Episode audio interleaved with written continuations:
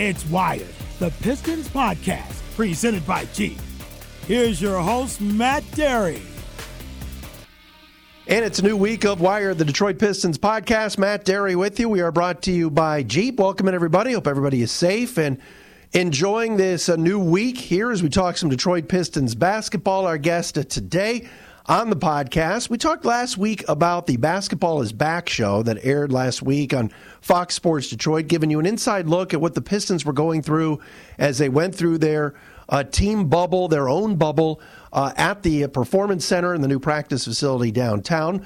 One of the hosts of that show on Fox Sports Detroit, alongside Grant Long, was my good friend Greg Kelser, the uh, TV analyst on Fox Sports Detroit for many, many years. Of course, played at Michigan State, national champion, an NBA player as well. And uh, Greg joins me now on the show. What's up, Special K?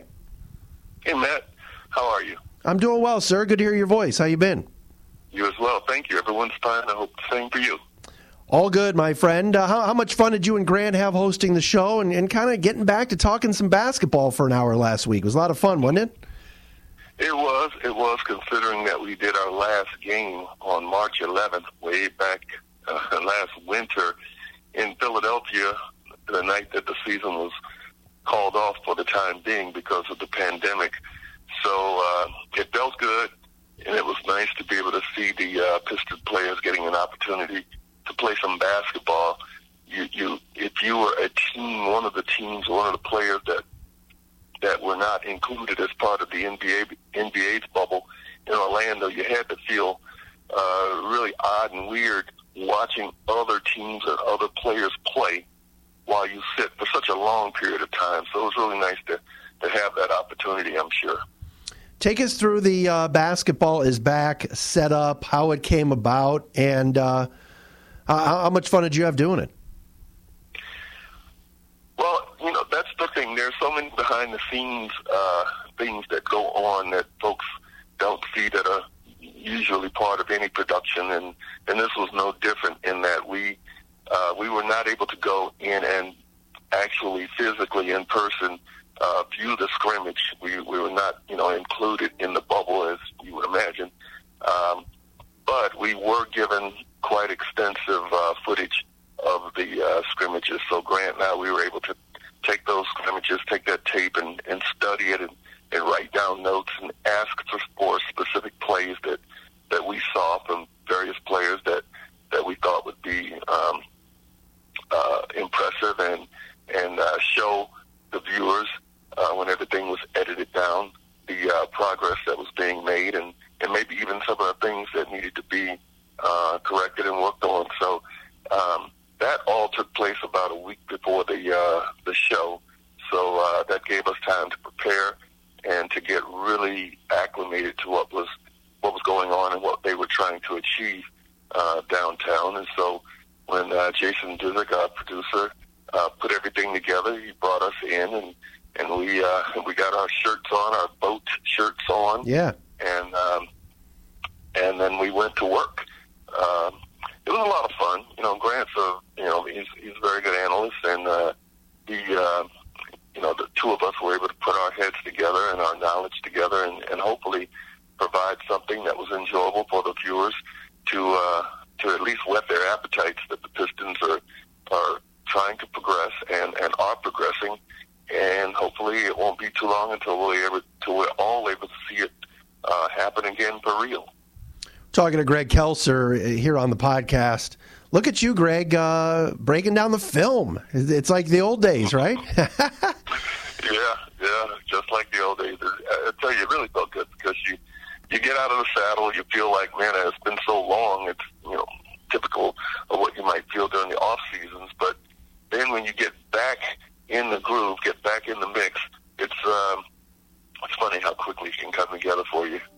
Well, let me let me ask you this: um, You and Grant are sitting down with, with Jason, and, and, he does a great job, um, and, and figuring out what to show and everything else. Was there something obvious that stuck out to you guys right away when you're watching scrimmage film? Of oh, well, we got to do this. Did something pop out at you right away? Well, understanding that the season ended so abruptly, and the Pistons had at that point in March committed themselves to some sort of rebuild and, and some sort of player, youth player, young player development. Guys like Sekou Doumbouya and, and uh, you know, the young Bruce Brown, who's just in his second year. Uh, even Luke Kennard, because he was he was injured and he missed so much time, only played 30 or so games last year. So, uh, you know, the final month of the season was going to be dedicated to to getting these guys valuable experience, playing time, and and confidence, and all of that was stripped away when the season ended, as it did in uh, in Philadelphia. So, when we were watching the film, immediately we honed in on on guys like Doumbouya, who who was a question mark at the end of last year. You may remember he had that really nice stretch in January where he was playing super uh, basketball, really exceeding expectations, and then he sort of hit the skids, and uh, so people were wondering, okay, so what's the real deal there? So we got a chance to look at him in, in that setting and and dissect what he was doing. Uh, again, we did the same thing with Bruce, even though Bruce is now a two-year veteran. Uh, you know, there's still so much improvement that that he can make, and you know his versatility stands out. The fact that he can do so many things. So we looked at that, and then as far as Luke Luke Kennard is concerned, for me, it wasn't so much about him hitting shots. We know that he can hit shots. For me, it was just watching him move out there and and, and watching to see how comfortable he was uh, with you know various uh, uh, you know requirements and impositions sometimes on your on your body, on your joints, on your knees, and all this other stuff. And he looked to be very comfortable and, and didn't look to be favoring anything. And then the other guy was Svi Mykhailiuk, who I think could be a, yeah. a really good player and a, yeah. a good shooter in the league. Uh, I hope he watched the uh, playoffs and, and saw the progress of guys like Duncan Robinson and, and Tyler Herro, um, young players who, who have established themselves quite nicely on a good team, on a really good basketball team. And, you know, it really comes down to, to faith in oneself and, and, and believing that you can do whatever you want to do out there and nobody can stop you. And that's what I hope to see. That's what I thought I was seeing uh, towards the end of the season. Svi was becoming more consistent. He seemed to show that confidence in the um, in the bubble during the practice practice sessions, and I'm looking forward to seeing him bring that to the uh, to the uh, to the court next season. I mean, here's the thing. You know, you guys showed scrimmages. It was it was the regular camera, that kind of 50 yard line camera look that you guys have at the arena, Little Caesars for games. I mean, it, you know, lights were on. I mean, yes, it's not Greg games by any stretch, but it is you know scrimmages where it's being filmed, and and you could tell guys were giving it you know full on effort, and plus they had like you said they hadn't been on the floor since March. Then they're told to stay home, not even get a chance to work out during the pandemic and, and the quarantine and all that. It looked like there was some intensity out there, and that's that's what you want to see, especially with a group of young young players that are hungry to get better, right? You know, you're absolutely right, Matt. I, I could not imagine having something like this interrupt uh, my basketball season or career uh, when I was a younger uh, man and, and, and an active player it would have just been disastrous. And I feel bad for every athlete that has, really every person, and we've all been affected in some manner or another. But these athletes, especially the college athletes, uh, the ones whose careers uh, were in their final phases, and to have that all just wiped out is is unconscionable. But you know, obviously, it, it, no one could no one could avoid it. Uh, no one could have predicted it. But I really feel bad for all of them because you put all this work in uh, over a number of years, uh, and then uh, to, to to have everything so abruptly interrupted and not knowing exactly what the uh, future holds. Not so much for the professional athletes who are already established with their contracts in hand, but you know the ones that are trying to establish themselves and make their names known and, and show what they can do. You know, to have that taken away and, and, and then put in, you're put in a place of limbo for so long, uh, it's just unimaginable. I, I, I would have hated to have had anything like that occur when I was a young player. Greg, tell me about what you saw from Sekou. You mentioned him before. He was the first name you just brought up. Uh, a couple of things. Number one, the body. Uh, I could just see it watching the show that he's bulked up since March. I mean, he looks like a totally different guy. He must have hit the weight room. And number two, I love what you and Grant showed with him bringing the ball up on occasion. The game has changed. There isn't the, you know, this is positionless basketball now. It's not the one, the two, not the point guard, the shooting guard. So you, you guys showed Sekou at one point bringing the ball up. Uh, it looks like he got better. It does look like he's gotten better. And uh, again, last year he showed signs, but if you're going to make it in the NBA, you got to be consistent with it. It has to be something that's almost every night. Uh, you can't have a good game here, a bad game there, mediocre game here, another good game, and, and on and on and on. It's got to be consistent. Coaches need to know, and, and your teammates need to know what to expect on a nightly basis. Now, Sekou is a young man who, who, who was still so very, very raw, who's trying to find his own self uh, at, at this stage of his development in the uh, the best league in the world. So, um, the things that I feel uh, will work well for him is the fact that he, he has a lot of energy. He can get up and down the floor. He can handle the basketball. He can make his own moves from the wing and, and maybe get to the basket. He can bring it up the floor. He can pass it. Uh, they, these are all things that are going to to serve him well. But he, he's got to be able to do it with a certain, as I said before, uh, level of consistency. He's got to rebound the basketball. He has definitely got.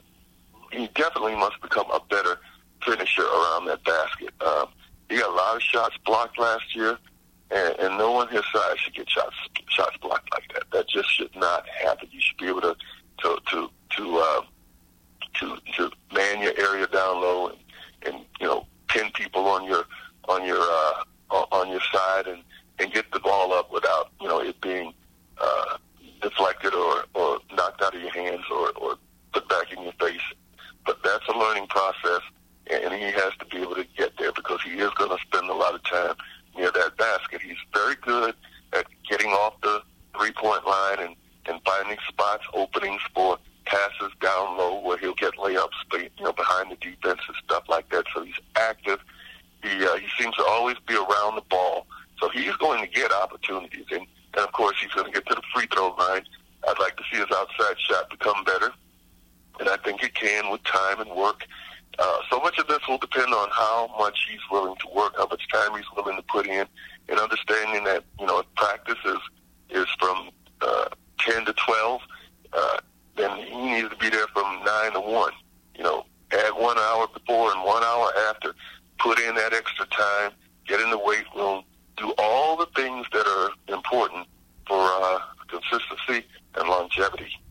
No, I don't think there's any question. The sky's the limit for him uh, being just 19, 20 years of age. What about Svi? You mentioned him before too, Greg. You guys were showing him pulling up from Steph Curry range. Boy, that will that's a game changer for a young team to have that marksman. Uh, every team seems to have it now. Guys are you watch the playoffs. You referenced Miami before teams passing up layups to kick out for three. Well, that kick out guy, at least on this roster, looks like it's uh, it's Svi Mykhailiuk, right? Yeah, and it should be. Uh, he, if I'm not mistaken, he was in top 12 or 13 in terms of uh, three point shooting percentage last year in the league. Um, probably didn't have as many attempts as some of those ahead of him, but uh, I think that'll change. And whenever you see a guy pulling up from as deep as he was in that scrimmage, in those scrimmages, that tells you what a guy feels about himself and, and his ability to knock down shots. Uh, you know, if he he didn't have the confidence, he certainly wouldn't be taking some of those shots we saw him take. But uh, I want to see that continue, and you know, to be as good as he can be, he certainly uh, cannot be dismayed when he misses a few shots. He's got to keep on shooting, keep hoisting, and as long as he's taking you know shots within his his spectrum, within his range, uh, uh, no one's going to get on him. Uh, no, I'm sure Dwane Casey and the coaching staff wants him to shoot the basketball. And, uh, you know, on a night when he goes 0 for 5 to start, hey, go 0 for 5 more. You know, keep shooting. Don't lose your confidence. Don't lose faith in yourself. The best shooters that the league has ever seen have had those nights when nothing would seem to drop, but hey, they weren't bothered by it. You know, they kept firing as long as he takes quality shots, as long as he's doing the other things out there that could be helpful, like playing defense and and rebounding and, and that sort of thing to help his club if he happens to be off. And he'll stay on the floor. But I like him. He's young. Uh, what a grab that was, uh, at, at, you know, to turn out for the Lakers. No one knew about him. But, uh, you know, he, with his shooting ability, uh, like some of those other players you mentioned, with, you know, uh, we talked about with uh, the Miami Heat and, and other teams, um, you, you start knocking down shots, people will know who you are, and, you, and your name will no longer be unknown. Greg Kelser with me, of course, longtime TV analyst for the Pistons. Works great with George Blaha. All the games on Fox Sports Detroit. Tell me about the, you know, you guys mic'd up Dwane Casey, had some sort of sights and sounds with the coach. You know, he's gone from, you know, uh, coaching, uh, uh, he had the Raptors when they were kind of on the up and, and, and, and on the reload. Then they got really good. He was with the Pistons in the playoffs. Now it's, it's, it's that reload again. What do you think? Uh, Dwane's mindset is, and, and how good of a fit is this situation for him, kind of running a younger team? Do you think? Well, for me, you only have to go back and look at his uh, last couple of seasons in Toronto. Um, I still, I still look at that as his team. Uh, I'm sorry, uh, I, I just do because he seemed to have them on the precipice. Uh, uh, you know, it's just unfortunate that uh, that his time, his, his best years in Toronto coincided with uh, with LeBron in Cleveland, uh, wreaking havoc on the entire conference. You know, he gets knocked because he couldn't overcome the Cavaliers. Well, for a four-year stretch, none of the other teams in the East overcame him either. Right. Um, but you look at what Dwane did for guys like Fred VanVleet, um, uh, Pascal Siakam, Norman Powell, OG Anunoby, uh, Jakob Poeltl before he went to uh, uh, San Antonio, DeMar DeRozan, Kyle Lowry too. All these guys were young at some point under Dwane Casey. He coached them up, got them ready, got them confident, put them out there, let them make their mistakes, coached them through it, and all of these guys were critical to um, the success of Toronto eventually becoming a championship team. So I have every faith and confidence that Dwane can do the same thing. And if you're a young player right now and you're on the Pistons roster, then uh, hey, you're in a good spot because you got a coach who is known for developing his young guys. Look at Christian Wood. Look at this guy last year. Yeah, couldn't have been in a better place. Right. To uh, establish himself and show the talent that he has, and now he's going to get a really nice uh, reward for it. Well, uh, you know, give Dwane Casey a lot of credit for that. Coached him, uh, disciplined him, uh, got his mindset in the right direction because, uh, you know, Christian had had some issues at some of his other stops. That's why he's bounced around. Um, things sort of solidified here for him. So uh, with that in mind, I, I think Dwane Casey's uh, you know the best coach right now for the current situation with the Pistons. Final question for you: The draft is is now a month away. Um, you mentioned before some of these college kids that have just been waiting uh, for an opportunity to get back on the floor, and, and, and, obviously they've been through Zoom meetings and everything else. And the, the real thing's going to hit in a month from now. And the Pistons pick seventh. What, what do you anticipate the team doing, and what needs do you see as as you're going to watch in a, a month from now? Well, you, know, uh, if, if, if you're not picking one, two, or even possibly three, it is so hard to predict the direction that a team will go. The Pistons are in pretty much the same position they've been in in the draft, in the lottery, in uh, in, in in in the last eight or nine years, picking seventh, eighth, ninth, and that sort of thing. Uh, you look back on it, who are some of those players they got during that time? couldn't have predicted it when the thing first started because they were picking so far down. But they, they didn't do too badly with uh, Andre Drummond. They didn't do too badly with uh, with uh, Kentavious Caldwell Pope. Um, you know, they had Stanley Johnson. That didn't quite work out as as, as well as we uh, had anticipated. But we know that the Pistons need um, help at point guard. Uh, LaMelo Ball has been mentioned. I, I don't know if that's the way they should go. I have no idea. Um, we know that they can use some some frontline uh, scoring and, and rebounding. Uh, I really don't know. I'll, I'm like else. I'll have to wait and see. I know that that you know there should be some at seven. There'll be there'll be a talented player or players available for them, and and you know, and then it will be incumbent upon them to try to make the best decision because uh, the seventh pick in the draft is still a good. I mean, that's still a good spot. It's not like they're picking twentieth or, or you know, and, and it becomes a little, little little more dicier in terms of uh, you know where you go and who you get. But I, I think that I tell you one guy I'm really really anxious to see, and that's Troy Weaver, the new GM, given his track record of of identifying talent and and putting the right pieces in place. I mean, he did that consistently for a number of years at OKC. And that franchise has had some great picks. I mean, what other franchise? I don't know if there's a franchise in NBA history yeah. that could say they drafted three MVP players, had them all on the same team at one time. Hall of Famers. Hall of Famers, exactly. So I'm really uh, anxious to to see where Troy goes with this and what he does. You know, not just this season, uh, this draft, but uh, in, you know, in the years to come, and see how quickly the Pistons can get themselves fully uh, reestablished as an NBA power. Greg, great to hear your voice. Thanks for the insight. You did a great job with uh, Grant Long hosting the show tonight. We enjoyed watching it, and uh, we'll stay in touch as always. Sounds good, Matt. All the best to you, and stay well. Stay safe. Greg Kelser with us. There he is, TV analyst from Fox Sports Detroit of the Pistons. Does a fantastic job and co hosted the Basketball is Back show last week on FSD. Great to talk to Greg about what the Pistons are doing. Stay tuned for more updates and certainly episodes as we get ready for the draft coming up soon.